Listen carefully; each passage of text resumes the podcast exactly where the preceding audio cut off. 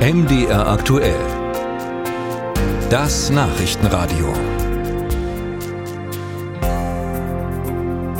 Gibt es da einen offenen Konflikt in der CDU um die Führung? In den letzten Tagen ist wieder sehr klar geworden, dass es mindestens zwei Flügel in der Union gibt, einen bürgerlich-liberalen und einen eher rechtsnationalen.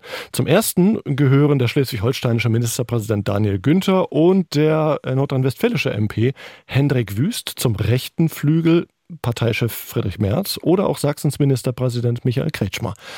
Und vor dem Hintergrund sorgte diese Äußerung von Friedrich Merz im ZDF für gewisse Fragen. Die Unzufriedenheit äh, auch in den Ländern, auch leider in Nordrhein-Westfalen, aus dem ich ja komme, mit der Landesregierung ist fast genauso groß wie die mit der Bundesregierung. Also offene Kritik an einer von einem mächtigen Parteifreund geführten Landesregierung. Darüber kann ich reden mit Anna Lehmann. Sie ist äh, die Leiterin des Parlamentsbüros der Taz in Berlin. Schönen guten Tag. Schönen guten Tag.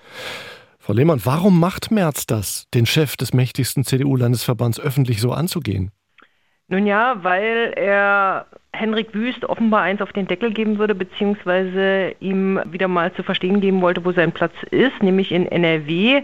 Henrik Wüst hat, zur Vorgeschichte muss man dazu sagen, am Donnerstag, also kurz vor dem Grundsatzkonvent der CDU, so eine, so eine Art kleiner Parteitag, einen Gastbeitrag in der Frankfurter Allgemeinen Zeitung veröffentlicht und da so skizziert, wie er sich die CDU vorstellt als Partei der Mitte.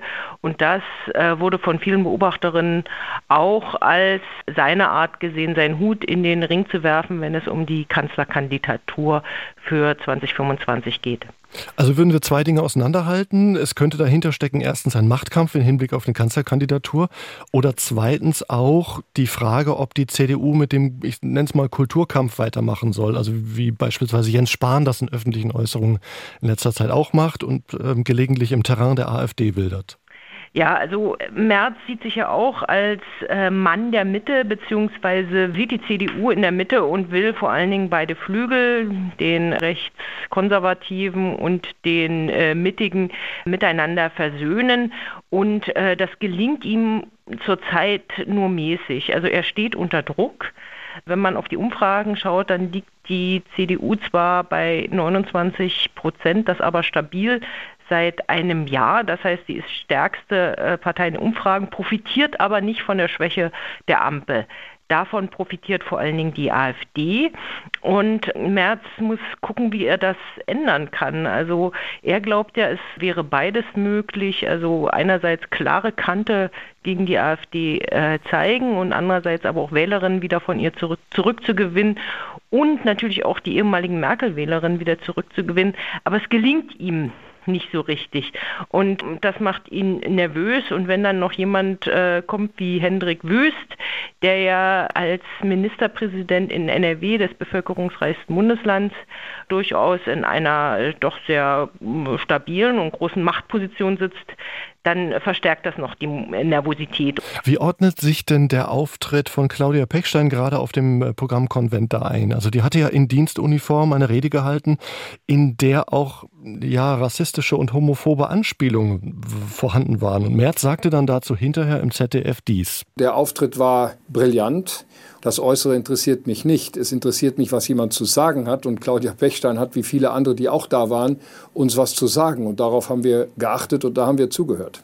Beispielsweise Thomas de Maizière, der hatte nach dem Auftritt Pechsteins auch Kritik daran geäußert, an der Rede inhaltlich. Das hätte Merz auch tun können, hat er aber nicht.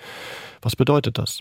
Also Claudia Pechstein ähm, spricht doch einigen aus der Seele, wenn sie suggeriert, dass geduldete Asylbewerberinnen zu Unsicherheit in unseren Städten beitragen. Also quasi, man kann sich ja abends nicht mehr auf die Straße trauen. Das ist genau der rechte Sprech, den die AfD anschlägt. Und wenn die CDU solche Töne anschlägt, ach so genau, die sagt es ja auch.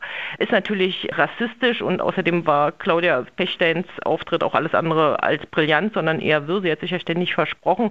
Aber äh, Merz dachte wahrscheinlich, er macht damit seine Aussage den Deckel zu. Aber der Deckel Aber, ist ja nicht zu. Man, genau. man könnte auch argumentieren, es schwächt März. Ja, ich empfinde seine Äußerungen auch als unsouverän. Also er hätte sich davon klar distanzieren können, hat er nicht. Das deutet aber auch darauf hin, dass er sich eben noch nicht entschieden hat, welchen Kurs er denn tatsächlich fährt. Muss Merz sich denn entscheiden? Ich, ich glaube, das muss er. Ähm, ich glaube, das muss auch noch deutlicher werden. Äh, jüngstes Beispiel ist ja der Volksentscheid in Greifswald. Da ging es um Asylunterkünfte. Der Volksentscheid wurde getragen von der AfD. Die CDU in Greifswald hat sich in letzter Minute entschieden, den zu unterstützen. Und da braucht es eigentlich eine klare Positionierung der Bundespartei, zu sagen, das geht nicht. Wir können nicht mit, einer, mit der AfD gemeinsame Sache machen, wenn es gegen Flüchtlingsunterkünfte geht.